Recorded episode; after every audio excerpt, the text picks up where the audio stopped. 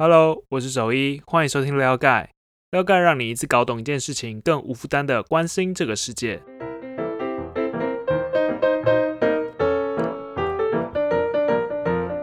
不知道你能不能想象，一张 JPG 档案，就是电脑上的那种数位图片档啊，可以卖到六千九百万美金，听起来还蛮惊人的。那这个事情呢，其实是发生在三月啊。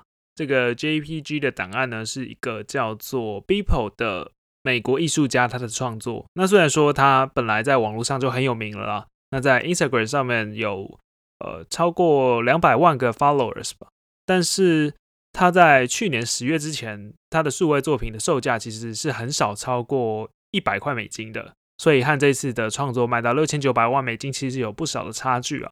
那到底为什么他的创作可以卖得这么高呢？我们可以先来聊一下这个创作的内容。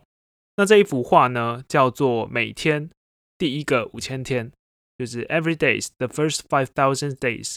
那名字听起来其实还蛮奇怪的，但其实就是很平铺直叙的去描述这个创作的内容啊。那这个组成呢，其实是可以源自到二零零七年开始啊。那他每天都会上传一张数位的艺术品。那这次的创作呢，就是他过去十三年来所有的作品。去把它合成一张超大的拼贴，你可以把它想象成就是呃一种便利贴全部贴在墙壁上的感觉，就是那种组成，每一张每一张贴在一起，所以你乍看之下它并不像一个有完整轮廓的东西，它就是一堆图片贴在一起的样子。那你听到这边应该会觉得还蛮奇怪的。刚刚有提到说他卖的是数位的作品嘛，就是一张图片档，那他也会上传到网络上嘛。要是真的喜欢的话，那为什么不直接网络上自己下载就好了？而且因为它只是一个图片档案，那谁要谁都可以去右键储存嘛。那外面一定超多一模一样的图片呢，买了也分不出哪一张才是你拍卖的买的那一张嘛。而且花那么贵的价格去买，不是不是很像盘子？那这个直觉其实是很棒的，因为刚好就可以接上说我们这件整件事情的重点。因为其实这整件事情呢，真正的重点就是 Beeple 除了把这个作品给卖家之外呢，呃，给买家之外呢，同时还给了一个叫做 NFT 的东西，这就和我们今天要讨论的内容有关了。那这次的 Podcast 呢，要讨论的其实就是撩盖第一百一十六期的公开内容，NFT 掀起数位艺术收藏热潮。那链接我会放在说明栏，大家可以边听边看。顺便提一下，如果你喜欢用图文吸收新知的话呢，我们现在有优惠方案。新朋友现在成为会员，前三十天只要一元，你就可以每周收到两期的图文，一个月大概就是九期到十期左右，大小约不同，让你轻松了解重要议题，掌握世界趋势。好，那我们回到 NFT，刚刚提到 NFT 嘛，不过这个到底是一个什么样的东西呢？我们要理解 NFT 之前，其实可以先从它的字面去解读，再来讨论它代表的意义。那 NFT 其实就是 Non-Fungible Token，意思就是非同质化代币啊。那这个 F 呢，代表的就是 Fungible，就是可替换的。那前面加个 Non，就变成不可替换的。那要了解不可替换之前呢，我们就先了解可替换是什么意思。这个比较简单了。那我们可以先看看第三页的举例。你可以先想象说，一般的法币啊，它是可以互换的。就像是我的十块钱跟你的十块钱，它基本上是一模一样，没有任何区别的。甚至说虚拟货币的世界也差不多，我的一颗比特币跟你的一颗比特币，它也是一模一样的，就是一人一颗币币等值的概念了。所以听到这边，你应该也可以想象说，诶，那不可替换是什么意思了吧？它其实就是完全相反的概念。简单来说，每一个 NFT 都是唯一的，是独一无二的，而且是具有稀缺性的。因此说，NFT 特别适合用来作为只有一件原作的这种拥有的证明。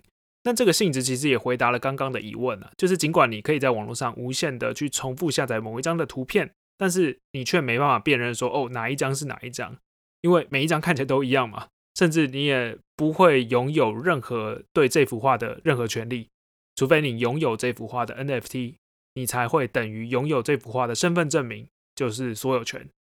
那刚刚 NFT 提到说它是一种 token，就是一种数位代币的意思。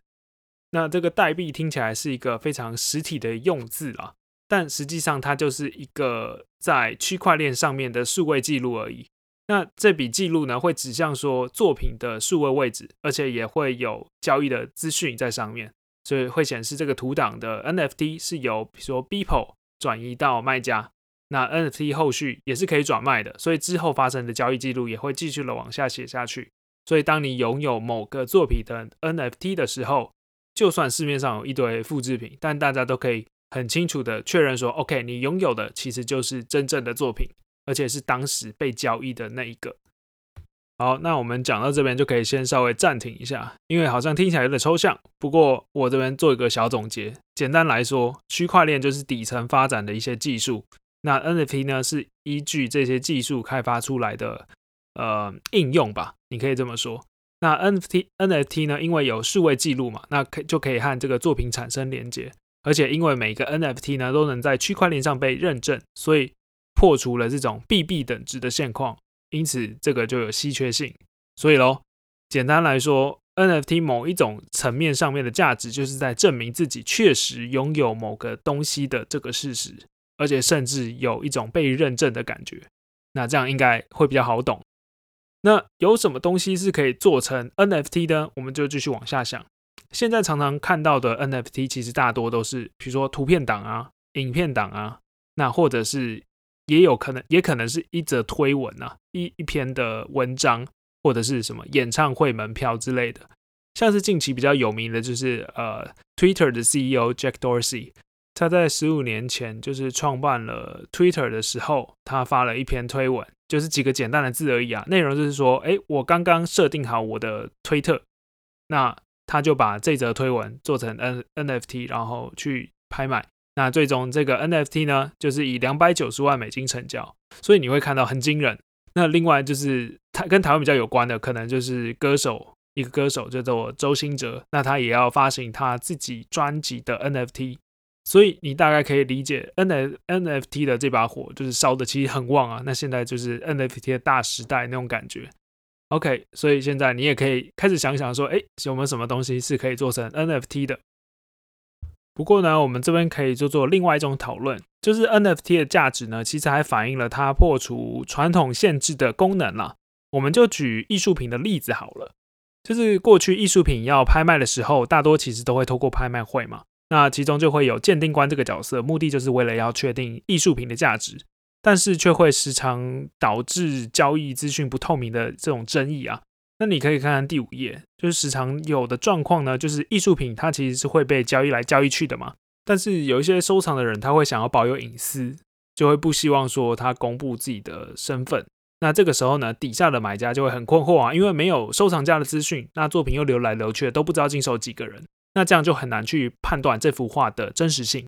那这个时候呢，NFT 其实就派上用场了。因为 NFT 的技术，我们刚好提到，它背后是用区块链嘛，那等于是它可以生成作品的数位证书。那这种认证再加上加密，其实就能够确保买家拥有的其实就是该作品的记录。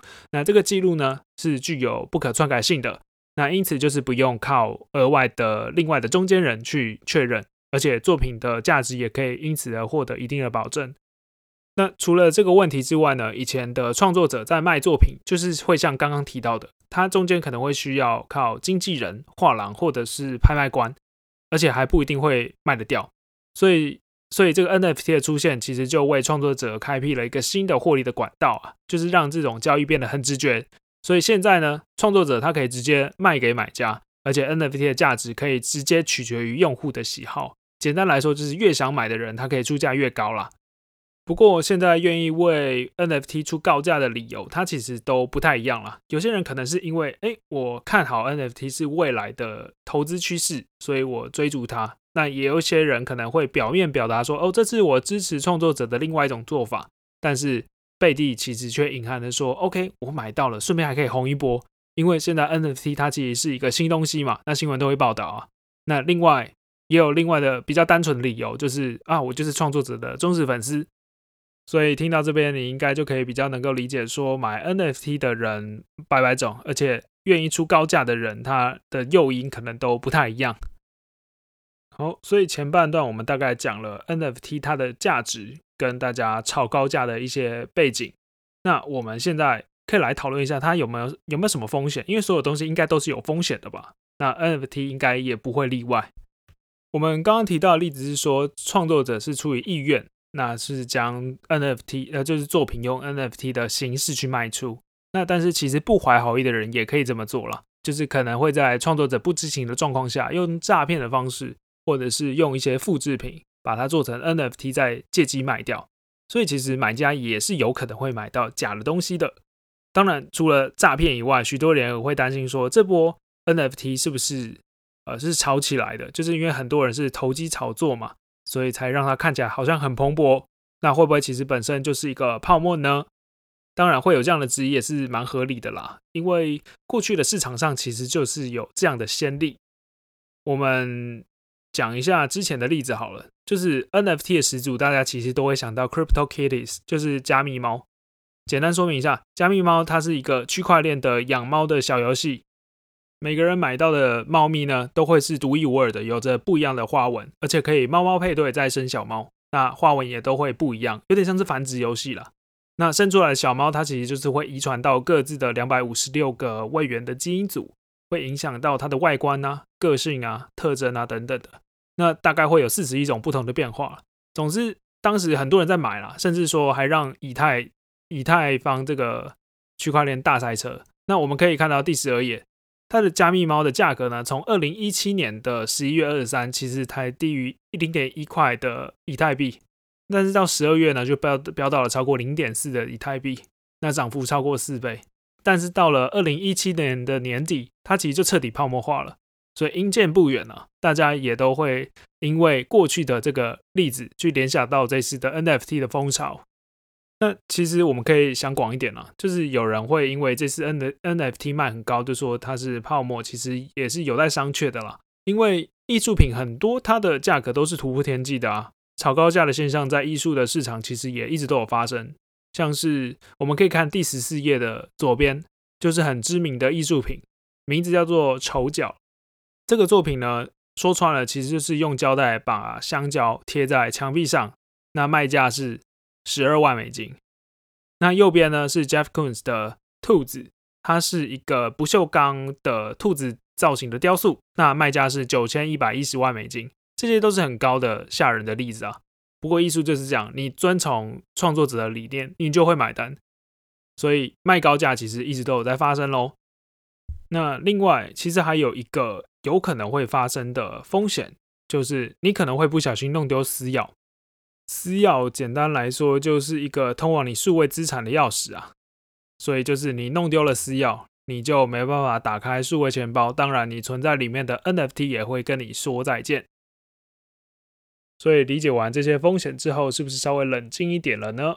不过我个人对这种 NFT 还是蛮有兴趣的啦，因为我赞同这种证明你拥有过某一些东西的这个事实，因为它呃很可能是一个潜在的商机啊，就是有发展潜力的。那近年也有蛮多品牌都有付诸行动去参与 NFT，也让这样的发展就是逐渐浮浮现到台面上。所以像是我们前面提到 NFT，它其实是一种身份证明。当然，它不只可以用在数位产品嘛，也是可以用在实体的商品的验证的。